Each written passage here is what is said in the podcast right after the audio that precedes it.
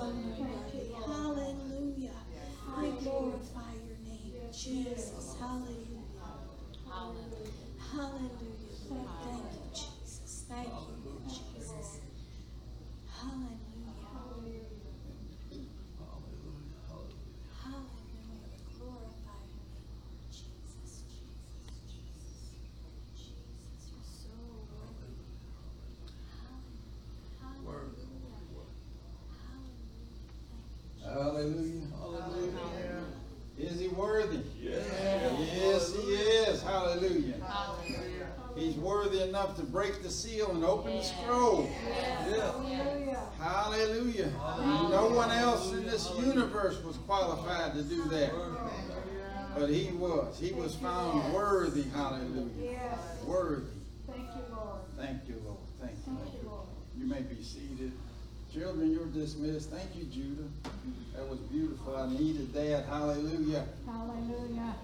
Glory to God. Thank you, Lord. Thank you, Lord. Thank you, Lord. Well, I, I know I told y'all, I mean, y'all understand and know why I'm wearing this hat. It's not to keep my head warm, but what I forgot to tell you is my legs are the envy of every woman. and you can't get a closer shave. I'm telling you right now. Glory to God. Well, we can't laugh at some things. You know, laughter doeth good like a medicine, so we can get healed on laughter alone. Amen. Well, uh, if you got your Bibles with you, you can turn to Genesis, the 37th chapter. We'll be there in a minute or two. And then turn to the book of Jeremiah. We're going to look at a couple of verses of scripture in chapter 8 and chapter 46. But let me lay a foundation for this. You know, for centuries, one of the strongest desires for humanity was to be free from physical sickness and disease and infirmity, disabilities of every kind. And I'm not just talking about physical ailments either, I'm talking also about the emotional pain that it causes and the effects that it has on the soul, which consists of the mind, the will, and the emotions. And I'm also talking about the broken hearts that these things cause as well. And this must have been one of God's greatest concerns too, because that is one of the things that he anointed Jesus, his son, to do when he came to the earth. He anointed him to heal the brokenhearted. And in Luke 4.18, it says, The Spirit of the Lord is upon me. This is Jesus. He had just come out of the wilderness, uh, had his uh, testing and tempting in the wilderness for 40 days and 40 nights. He comes out, he goes, first of all, to church. And he opens up a scroll and he begins to read in the book of the prophet Isaiah. And he said, The Spirit of the Lord is upon me, because he hath anointed me to preach the gospel to the poor. He hath sent me to heal the brokenhearted, to preach deliverance to the captives, and recovering of sight to the blind, and to set at liberty them that are bruised. In other words, he was sent to uh, treat all the ailments known to man. And he was in, anointed and empowered by God to do that. In the book of Acts, chapter 10, verse 38, it says, Jesus, was anointed by God with the Holy Ghost and power, who went about healing all that were oppressed of the devil, for God was with him. Amen. So, uh, sickness and disease and uh, uh, infirmities of every kind is an oppression of the devil. I'm not saying that every person that's sick has to have a devil cast it out. I'm just saying that sickness and disease is an oppression of the devil. It's certainly not a blessing. Amen? Amen. And so, you know, two of the major things Jesus came to do was to save the lost and heal the sick. Yes. Psalms 103 uh, tells us that uh, it says, Bless the Lord, O my soul, and all that is within me. Bless the Lord. Uh, He, he repeats it twice, and then he says, Bless the Lord and all that is within me, who forgiveth all thine iniquities, who healeth all thy diseases. Yes. That was Jesus' purpose, Yes. to save the lost and heal the sick. Yes. And he did it. Man, he did it well. He's still doing it today. Yes. But according to what we just read, he was anointed to preach the gospel or the good news to the poor, the desolate, and the needy. And he was anointed to bring deliverance to the captives of sin, sickness, and spiritual death, which is all a part of the uh, curse of the law that you'll find in Deuteronomy 28. If you look it up, it lists all the curse of the law and it boils down to those three things sickness, disease, and it, it boils down to uh, poverty and spiritual death. God set us free from the curse.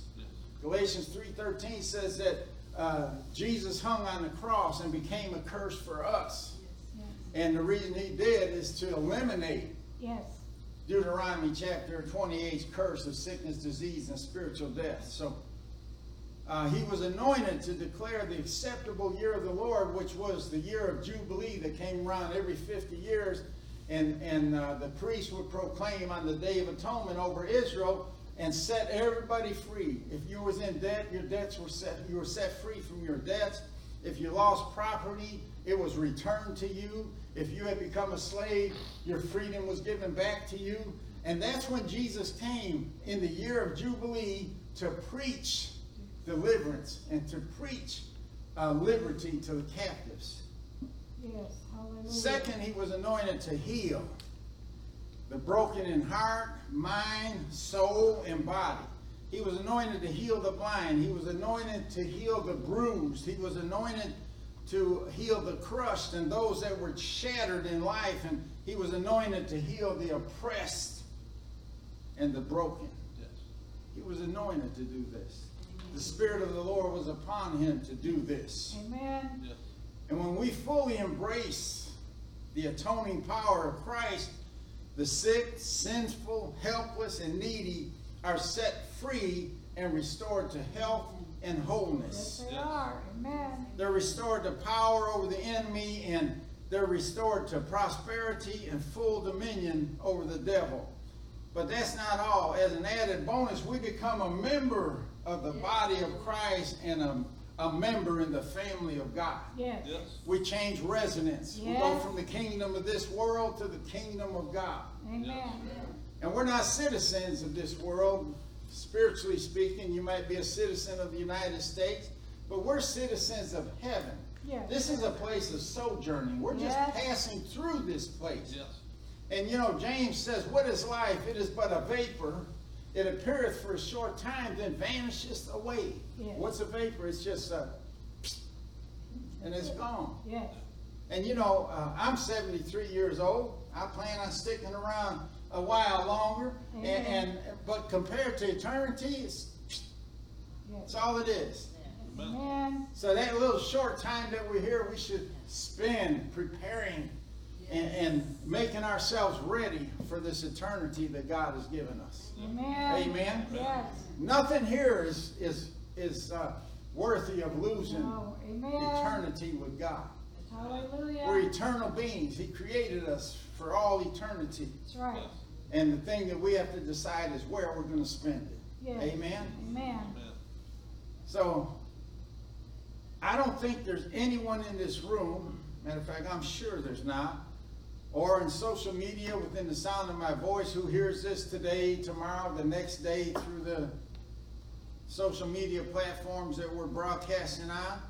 I don't think there's anyone within the sound of my voice that hasn't experienced a broken heart or doesn't have uh, emotional scars from wounds suffered over the loss of a loved one. Amen. You know, you get to be this age, it's a blessing to grow old, but you see a lot of that. Yes. Amen. Yes. And I've seen it, you know, not just being a pastor, I've seen it in my family. Uh, I've seen them die young, I've seen them die old, I've seen them die in accidents, I've seen them die of stinking devilish diseases. Yeah. I've seen it all. And then as a pastor, we've seen every kind of death. Yes. And uh, none of them is good. No. But we've all experienced the loss of a loved one and, and the pain that it causes, and uh, especially if they suffered with a stinking disease for a long time before they finally died or went to heaven. And Jesus is concerned about you, and He's concerned about me, and He's anointed to heal these things, and He's anointed to heal these issues. He's especially, He was especially sent to heal the brokenhearted. Physical healing is wonderful. There's nothing like it, especially if you have a terminal disease and they don't give you much hope. Uh, for God to heal you, it's a, it's a miracle. It's, it's a wonderful feeling. It's a, it's a warm and fuzzy feeling.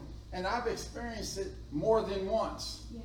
I've experienced God's healing power uh, when the doctors could do nothing about what I had. God healed me, and I experienced that, That's and it's right. wonderful. Amen. But to have a broken heart healed and not belittling physical suffering and pain, but to have a broken heart healed uh, doesn't compare to physical healing. You know, Jesus healed lepers in his ministry, and we have records of it in the in the Gospels. And the thing we remember most about the different accounts is the amount of physical suffering they experienced, and rightly so, because it was a horrible disease that had no cure or natural cure or remedy. I shouldn't say it didn't have a cure because Jesus healed them. Amen. Yes, amen. But in reality, I don't think it compares to the amount of suffering they experienced in the soulish realm, in their mind, their will, and their emotions. I mean, the torture of the minds, the broken hearts, and the fact that everything that happened to them was a direct contradiction of what they willed, and especially the pain they suffered emotionally. They didn't want to live in, uh, we would uh, call them isolation camps, or they didn't want to live in lockdown. Yes. They didn't want to be uh, ostracized and isolated from their family and their friends and their loved ones and their jobs and their way of life. So, you know, in the addition to the physical pain and suffering they experience, they're isolated from family and friends. Never to experience the, the hug of a loved one or an affectionate kiss. That's right. Never to experience a family gathering or a meal, and never to experience uh, the party of a grandchild or, or even a child, depending on their age, or, or a summer barbecue. They couldn't even go to church. And that in itself, emotionally speaking, was a greater suffering and a greater pain than the physical aspect of the disease. Yes. And my point is this this type of suffering is still going on today in the lives of so many people. Too many people. Too many, yes. And it, it may be a different disease or sickness, it might have a different name, but the broken hearts, the physical pain, the emotional Yes, pain yes. are still the same. Yes, it is. And it hurts immensely. Yes, Jesus was sent to heal that. yes. There has been a cry for healing over the centuries, and ever since Adam sinned in the garden, and poverty and spiritual death and sickness and disease was introduced into the earth. Ever since that day, there's been a cry for healing. And as we look around at today's world, especially in our country, uh, and we've learned this firsthand. I mean, we see hospitals and immediate cares and clinics and doctors' offices and even pharmacies being overwhelmed and people standing in line and Yes. doctor's appointments Yes. three or four months out. Yes. Yes. Between the time that my first symptoms appeared to the time that I got my first treatment was like three months. And my disease was considered serious. And yet it took us three months to get the appointments and the tests that we needed to get to the place where I could finally get some treatment, at least uh, medical treatment, you know, modern science, modern technology. The Lord began working on me immediately. Yes. But I'm just trying to emphasize how long it takes to get to see a doctor anymore. Uh, Yeah. there's a lot of doctors not even taking new patients, they can't Right. handle them. Uh, Pastor Ed was reading an article yesterday about insurance companies and the doctors and some of the establishments that are taking over uh, medical care for people like us. And uh, they they have these standards to meet and these uh, different uh, protocols where they used to spend seven minutes in the Room. in the visiting room with the patient. Yeah. Now they want to cut it down to five. Move them in and move them out, just Yeah. like cattle. Yes, yes. And that's the type of health care that we're headed for in this country, in the world if they have their way. Yes. And it's people from every walk of life, every Yes. creed, every color, every Yes. nationality or national origin, and they're all experiencing some type of satanic sickness, disease, pain, brokenness, uh, or something, and they're all seeking relief in the form of healing or deliverance or a remedy from what they're suffering. So many people. And I want to encourage you this morning and give you a, a ray of hope by telling you that there is a medicine, there is a cure, Yes. and there is a remedy. Yes. There's a solution for every kind of sickness, Yes, disease, Lord. emotional hurt, broken heart that you can possibly think of, and his name is Jesus Christ. Hallelujah.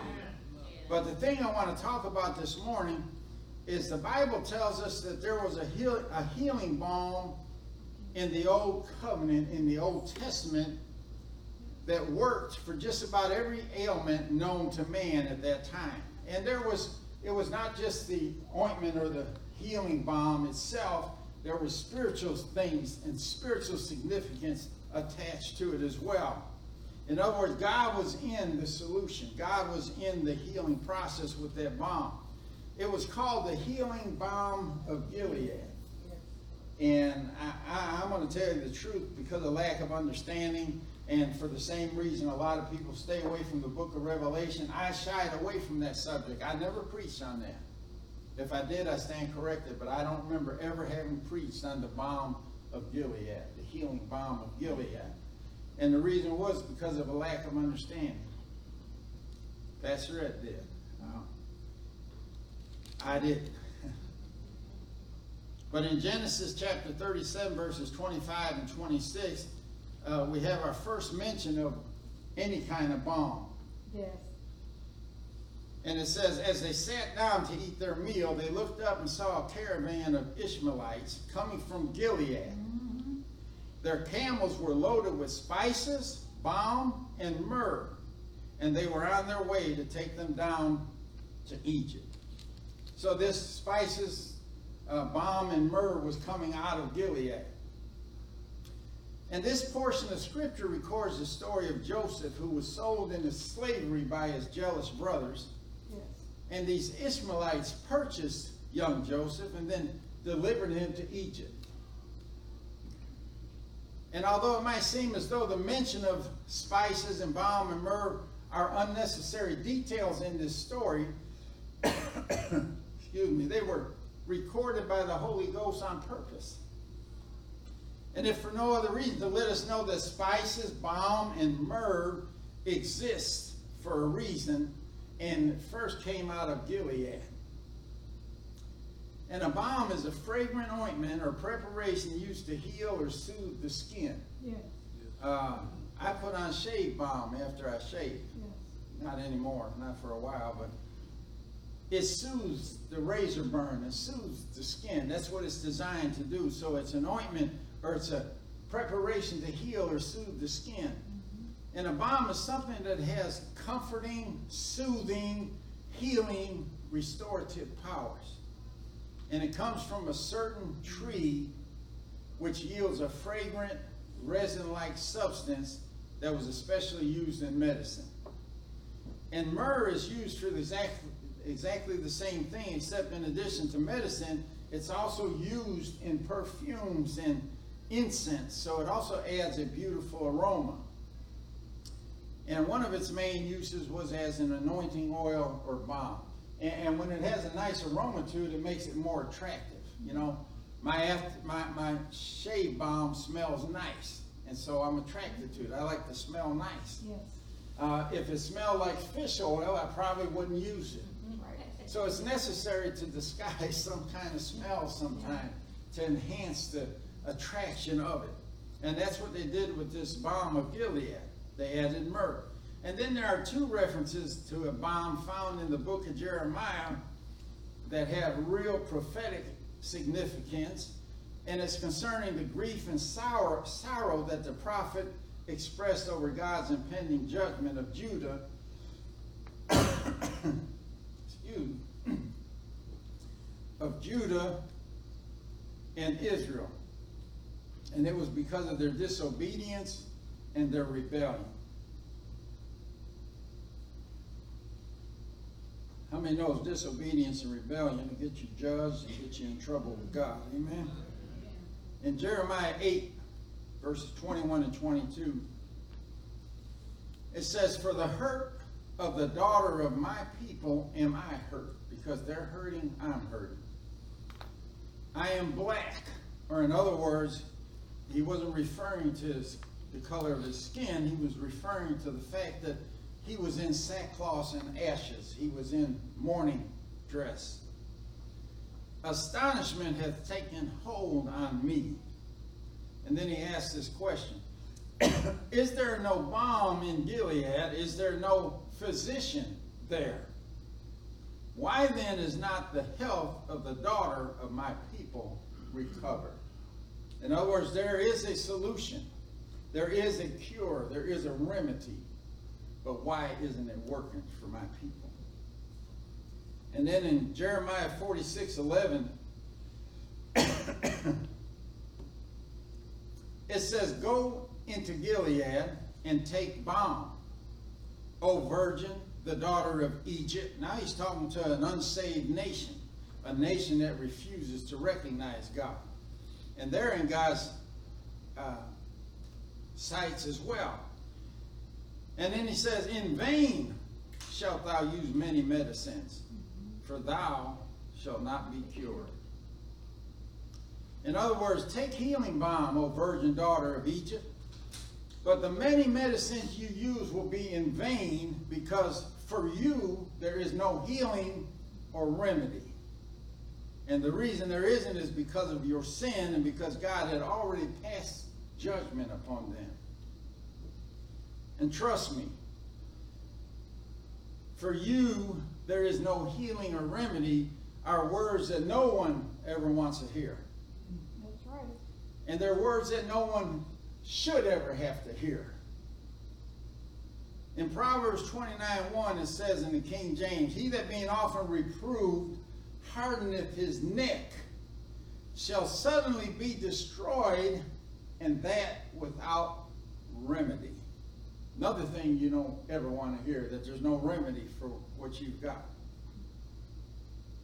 And the same passage of scripture in the easy reader version says some people refuse to bend when someone uh, corrects them, and eventually they will break, and there will be no one to repair the damage. Unrepairable, no remedy. And this is what happened to Israel and Egypt. Pharaoh and Israel and King Ahab are some glaring examples of what I'm talking about here. People that have been reproved or corrected, and because they would not accept the correction, and because they would not repent, there was no rem- remedy for them, and they were destroyed suddenly. And based on the three verses of scripture in Genesis and Jeremiah that speak about a balm that was both valuable and rare, we learned that there was a balm produced in Gilead that had curative or curative and healing powers. And the prophet Jeremiah, he's in despair as he prophesies this to Israel's coming captivity because God told him, I judged Israel, and they're going into captivity in Babylon for 70 years. And so he cries out to God and he said, Is there no balm in Gilead? Is there no physician there? Why then is there no recovery for the health of the daughter of my people? Why is there no remedy? I know there's a healing balm in Gilead. I know there's a physician in Gilead. Then why are you telling me there's no cure, there's no healing for my people?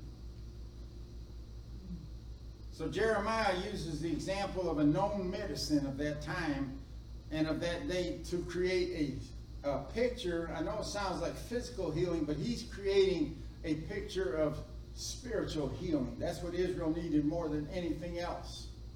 And you know, when Pastor and I pray for the sick and we get prayer requests for people that are in hospitals and on ventilators and all kinds of sicknesses and diseases, the first thing that comes to our mind is, are they saved? Yes. That's more important than their healing.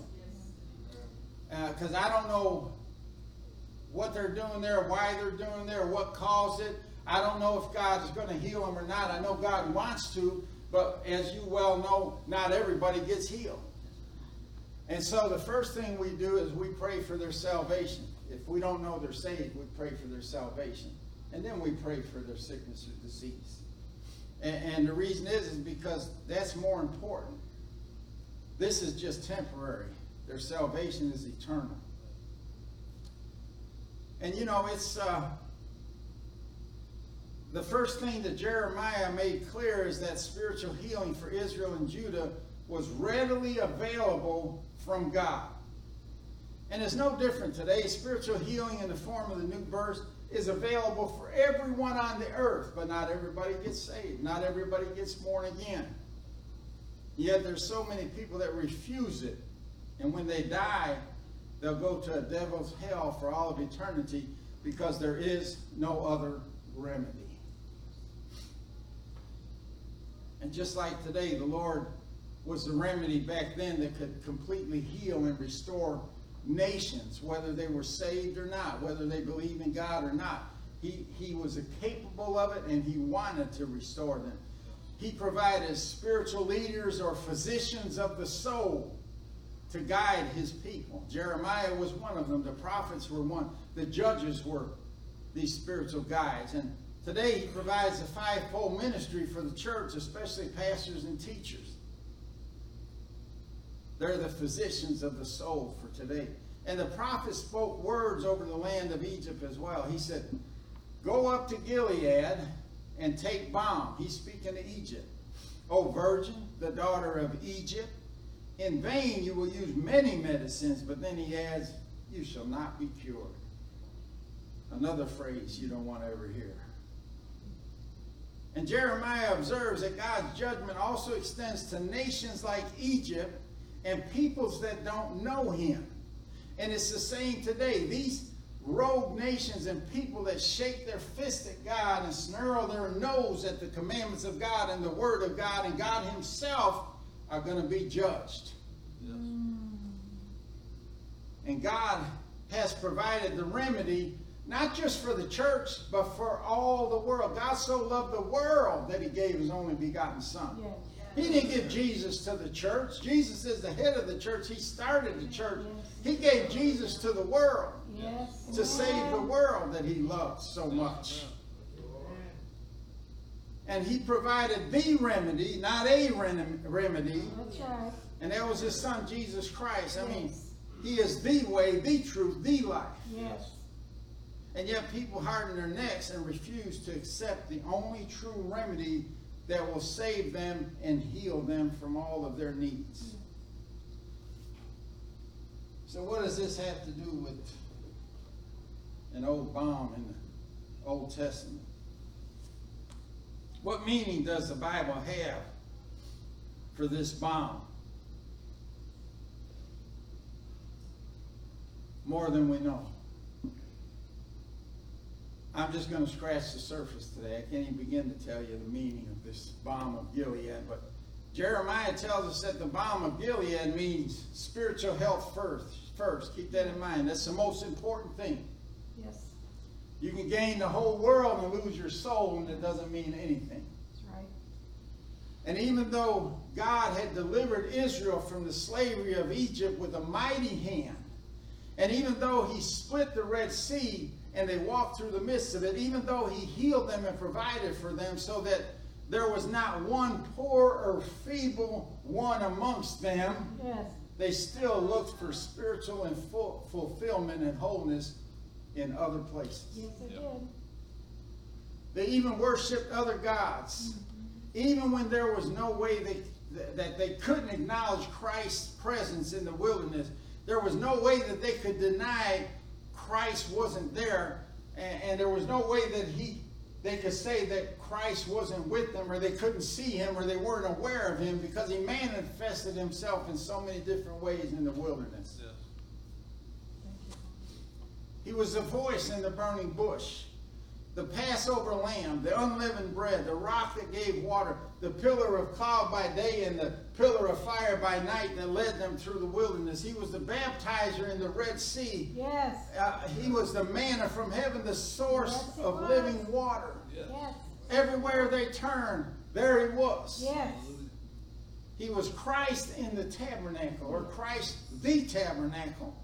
He was the altar of sacrifice, the laver of cleansing. He was the lampstand, the golden lampstand that was fueled by the oil, uh, uh, the anointing oil, or the power of the Holy Ghost. He was the table of showbread. He was the altar of incense. Thank He was the Lord. mighty ark of the covenant, and he was everything that was Thank in the you. covenant: the ophir of manna, the broken or the bod that the, Glory.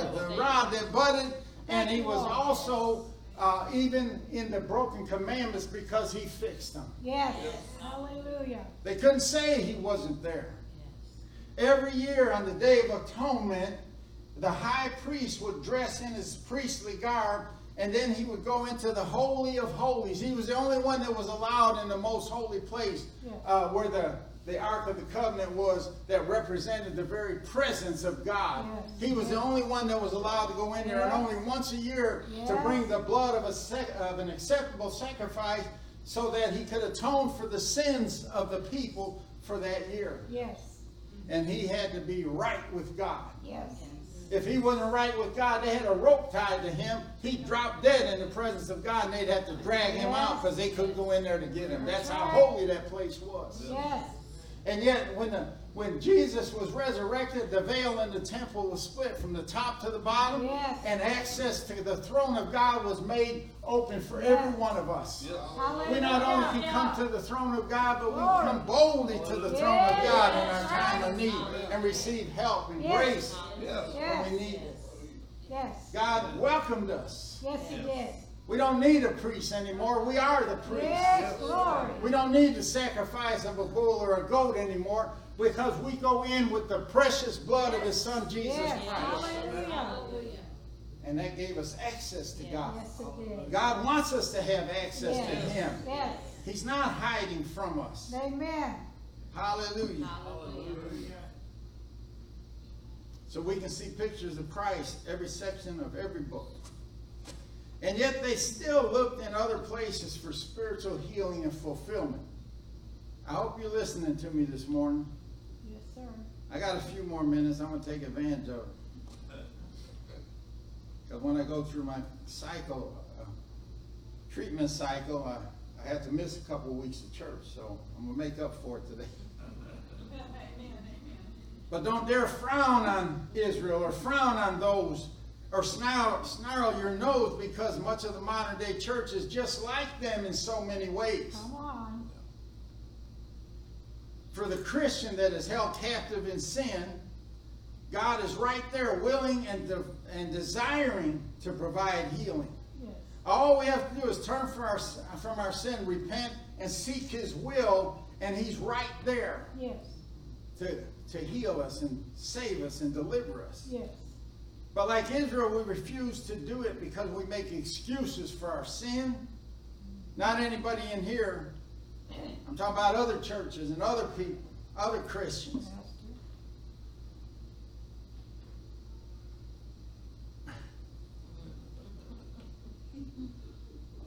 We're too busy worshiping the idols of this present day world. We're so busy with our lives and all the distractions that the enemy provides us with Yeah. that we don't even recognize God's goodness and all that He's done for us. That's right. And most people won't even take the time to go to church. It is not a priority in their life to go Come to on, church, and it should it. be. This is like a refreshing well in a desert. Uh-huh. The, I mean, the Spirit and the life of God is in this place, and you know, spiritual. The, the Holy Ghost is, is described as water, as a mighty rushing river, and, and, and the Holy Ghost is here, and, and this is this would be like an oasis in a desert. You got to come to the oasis you and drink every now and Yes, then. you You got to come to, as my old pastor used to say, come to Zion's well and drink. Drink. Yes. Jesus said, If any man thirst, let him come unto me and drink. Yes. He didn't say, Let him come unto me and think. This is not a think tank. This is not a safe place for you to hide because you're living in sin and you need a little refuge. No, this is a place where the presence of God should dwell. This is a Yes. place, this is a house of prayer. This is a place where God can visit you. Yes. But you got to get here. Yes, amen.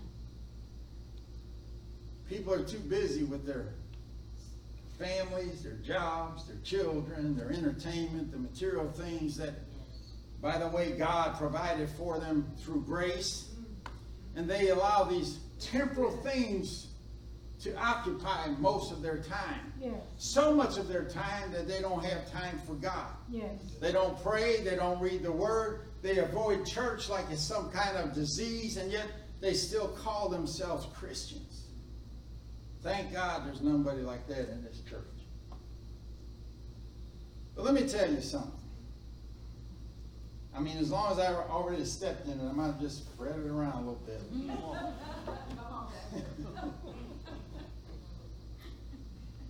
they won't tell anybody about Jesus, and they don't live the Christian life, and that's why they can't be a good witness to their friends, neighbors, or even their family members. Uh-oh.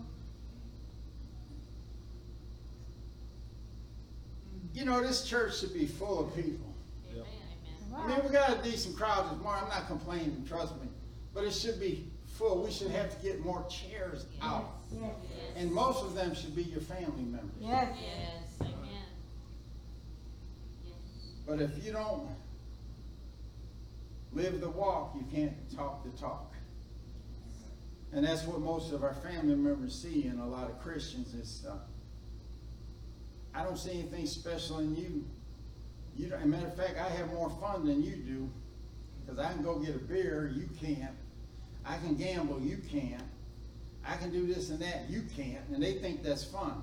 But I'm telling you what, I didn't know what fun was till I became a Christian. Amen. Yes. But anyway, the church has one mission on earth. One mission. And it's the one thing that we do the least. And we're here to tell people about Jesus. We're here to tell people that they don't have to die and go to hell. We're here to tell people that they don't have to live in captivity to sin, that they don't have to be sick spiritually, emotionally, or, or physically, uh, that we have a healer, and his name is Jesus Christ. And our mission is to tell them the good news, the Yes. gospel. Yes. It's good news. Yes. And one of the last things Jesus said before he sent it to the right hand of the Father, he said, Go ye into all the world All the world. And preach the gospel to every creature. And your world should start in your family. Yes. Amen. He that believeth and is baptized shall be saved. He that believeth not shall be damned. Yes. So it's clear what our mission is. Our mission is simply tell people the good news. Tell people about Jesus. It's as simple as that. Yes. It's not our responsibility if they believe or not. It's our responsibility to make sure that we tell them about Jesus and the things that he has done for us. Yes.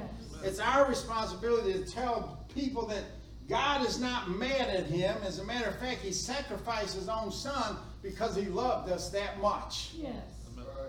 This is our mission. Yes. There's nothing more important than your relationship with God and fulfilling the mission. Nothing. Not family, not your job, not your home, not your car, boat, or sports team, not all the treasures that you have. That's right. They mean nothing. Amen. They're temporal. Yes, they are. And I know there's a lot of people that may not have a relationship with Jesus. That's why Jeremiah in his time talked about the country of Egypt. I mean, why didn't Egypt know about Israel's God before Moses ever told them? Never thought about that. It just came to me as I was meditating on this passage of Scripture. Why didn't Egypt know about Israel's God? Even when Moses went to him, to Pharaoh, Pharaoh said, Who is the Lord? That I should obey his voice to let Israel go. I know not the Lord, and I will not let Israel go. Why didn't he know the Lord? Why didn't he ever even hear about the Lord? Yes.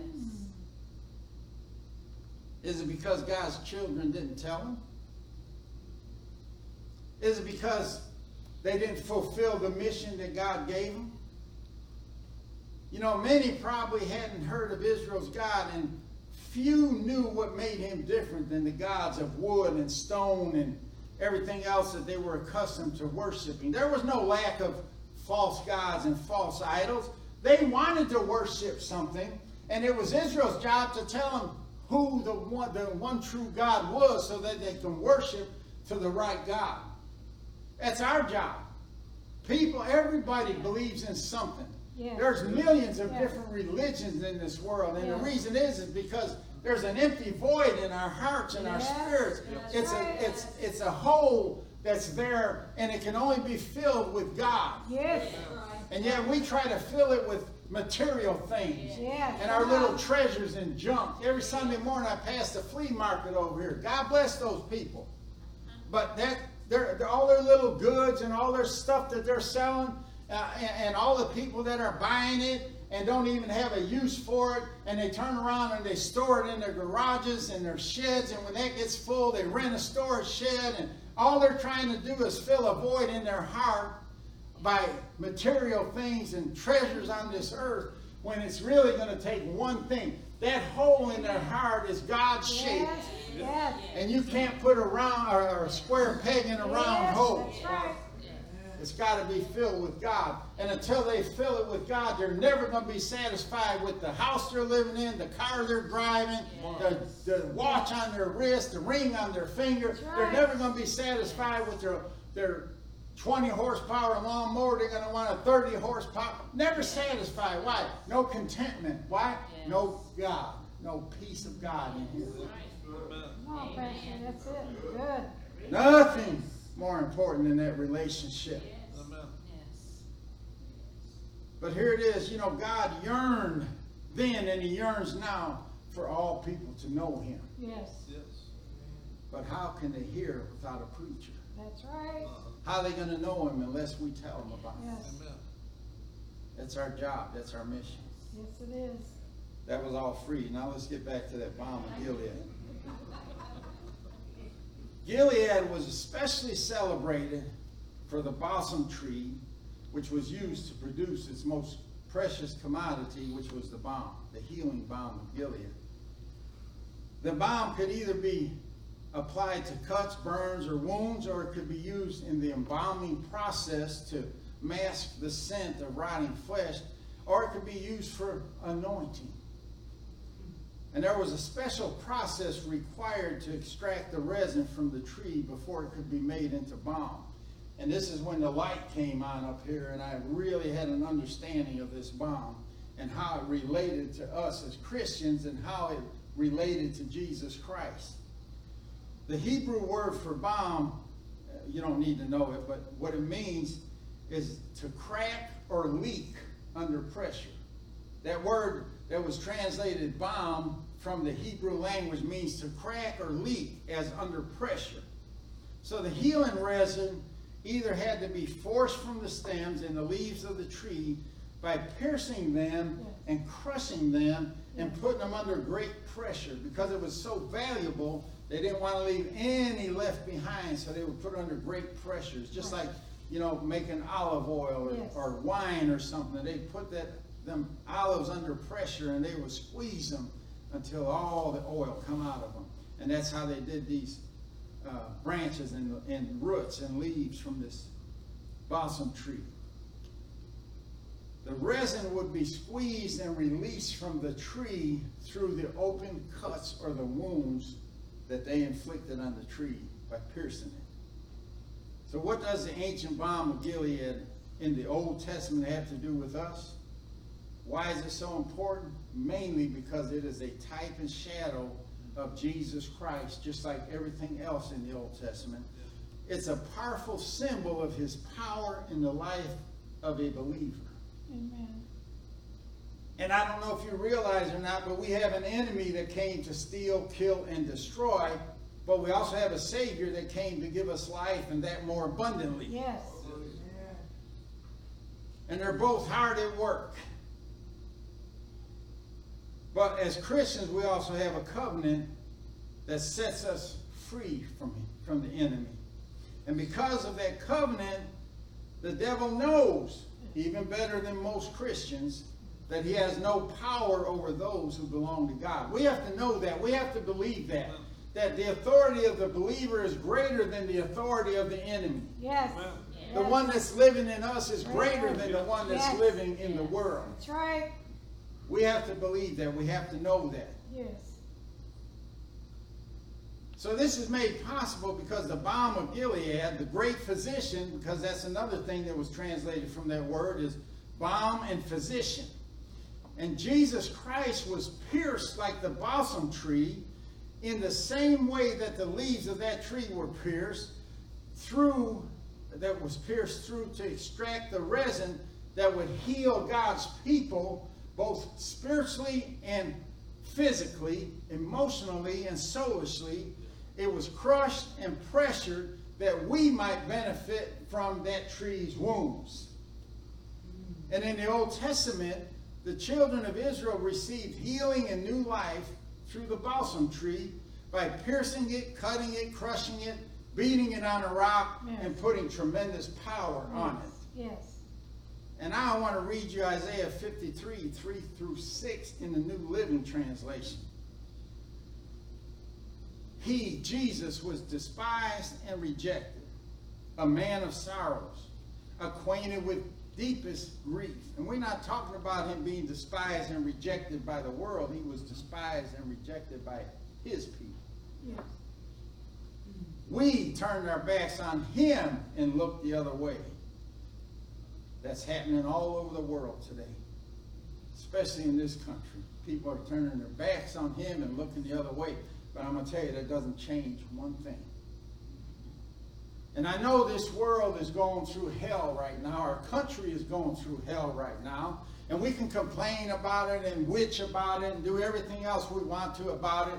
But some of these things are preordained, prophesied. They're in the prophetic clock. They're in the scriptures. They've been predicted. We're living in Daniel 7 and, and Revelation chapter 13 right now. Some of these things we can't do anything about. But that doesn't change our job. It doesn't change our mission. We're still to tell people about Jesus. Amen.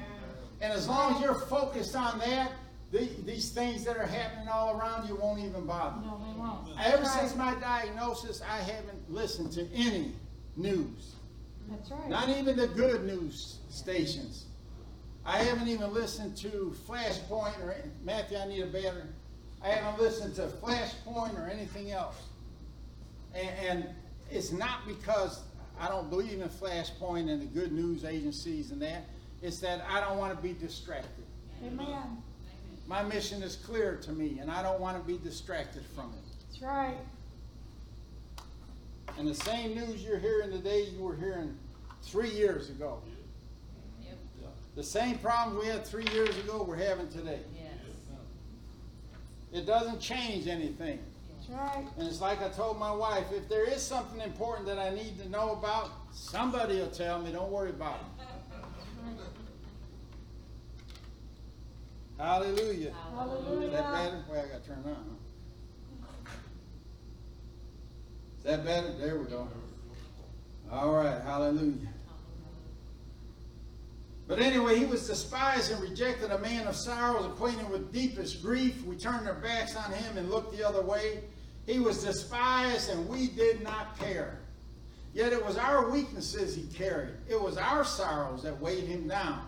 And we thought his troubles were a punishment from God, a punishment for his own sins, but he was pierced for our rebellion, crushed for our sins. He was beaten so that we could be made whole. He was whipped so that we could be healed. Sounds like the process that the balsam tree had to go through to produce that healing balm. Yes. All of us, like sheep, have strayed away. How many? All. You too. Me too.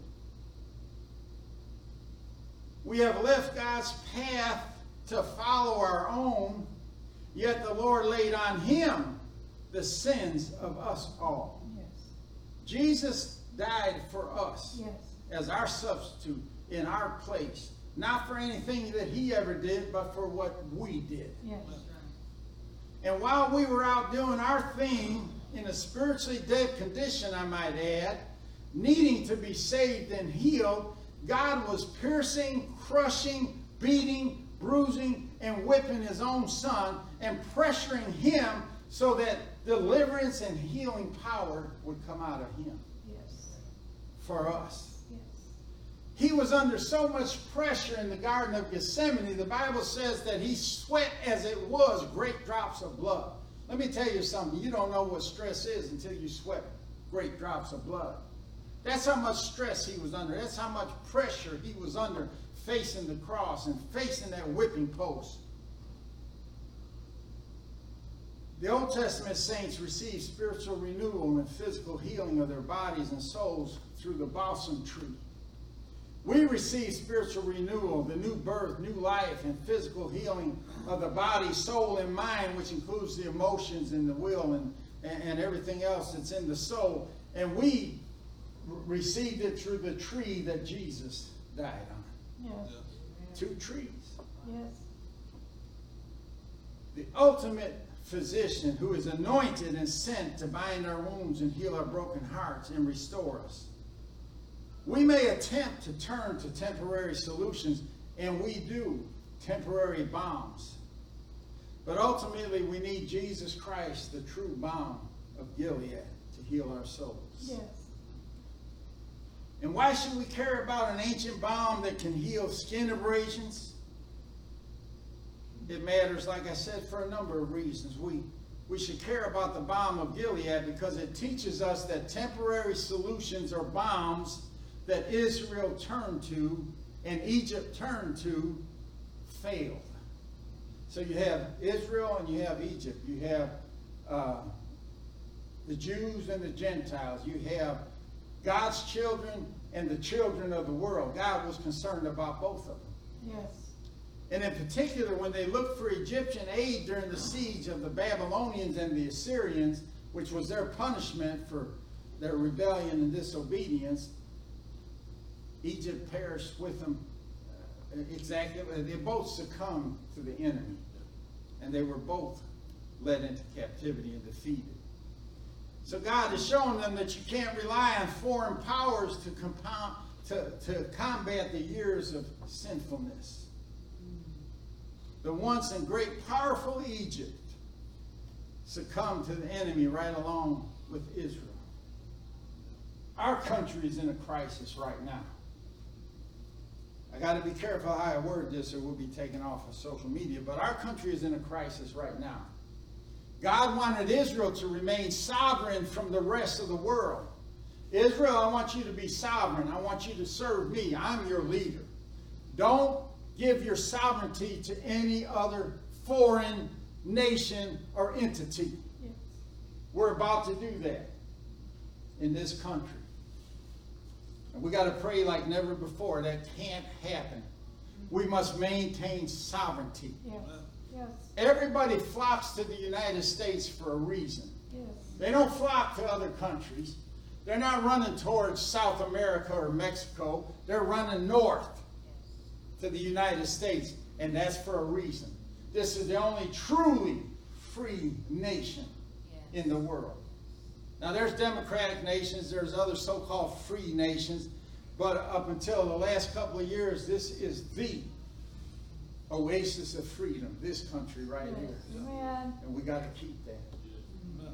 At all costs, we got to keep that. Yes. But in the same way, we shouldn't trust in these temporary balms and these temporary solutions.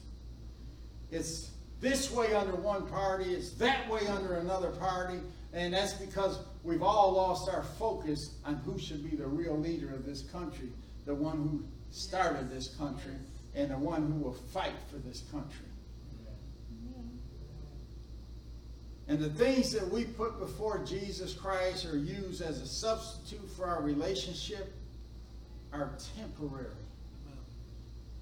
And yet we apply them to festering spiritual and emotional wounds and turn from the only true remedy. And that's Jesus Christ. The only true healing physician. He said, if you will hearken unto to my words and keep my commandments, he said, and uh, obey all my statutes, he says, I will be the Lord that healeth thee.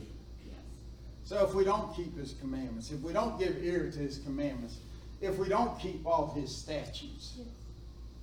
is he still the Lord that healeth us? Yes, yes, He wants to be. yes, He wants to be, yes, but it's conditional. We have to honor his word. We have to honor his commandments. We have to keep his statutes.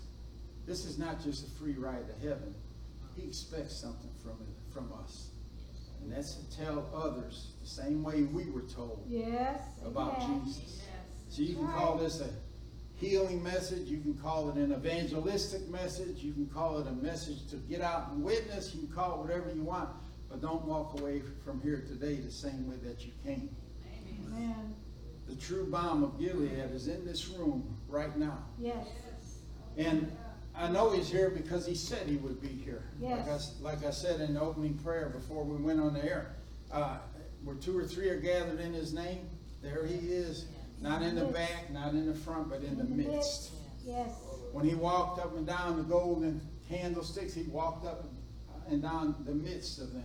yes, He wants to be in the midst of his people. yes, He don't want to be a sideline attraction. that's right, Amen. He wants to be the center of our life, Yes. the center of our focus, the center of our attention. yes, And he should be.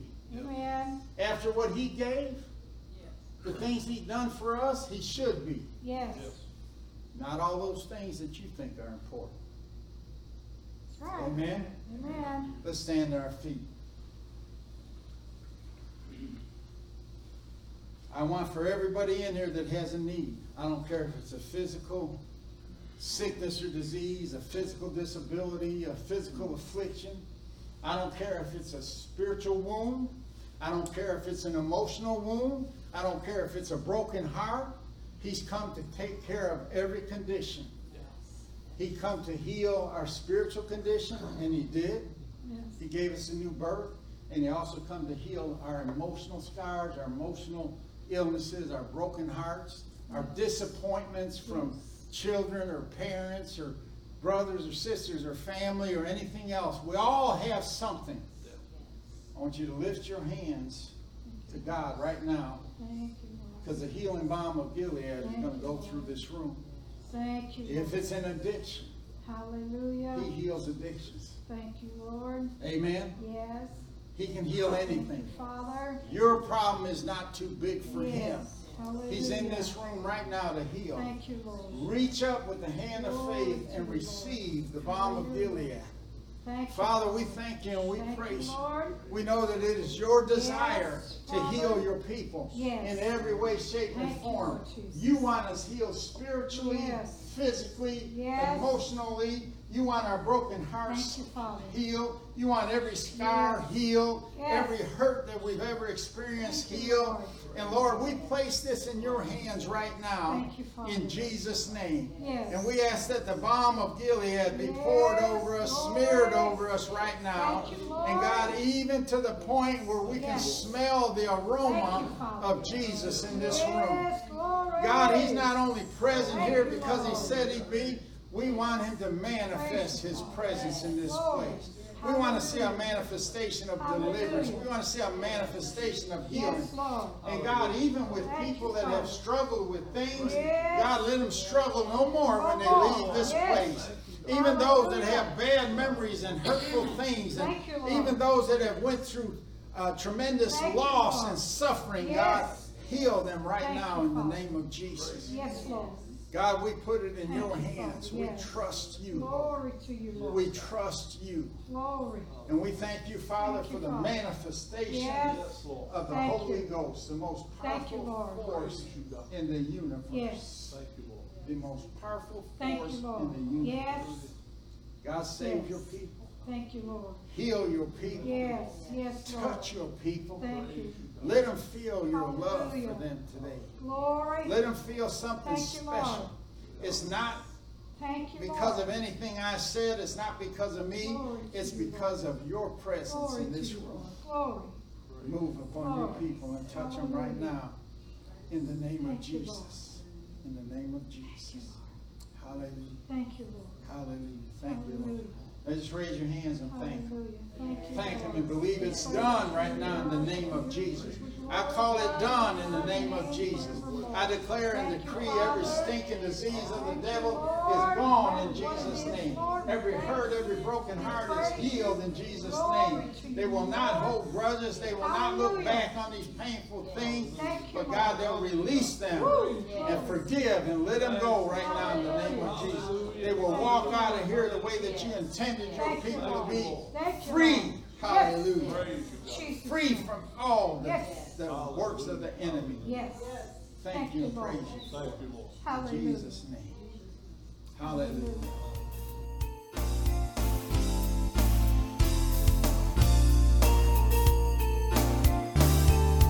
This concludes this message. Thank you for listening. We pray that it's been a blessing to you. For more information about FFC or its ministries, please contact the church office. God bless you, and remember, Jesus is Lord.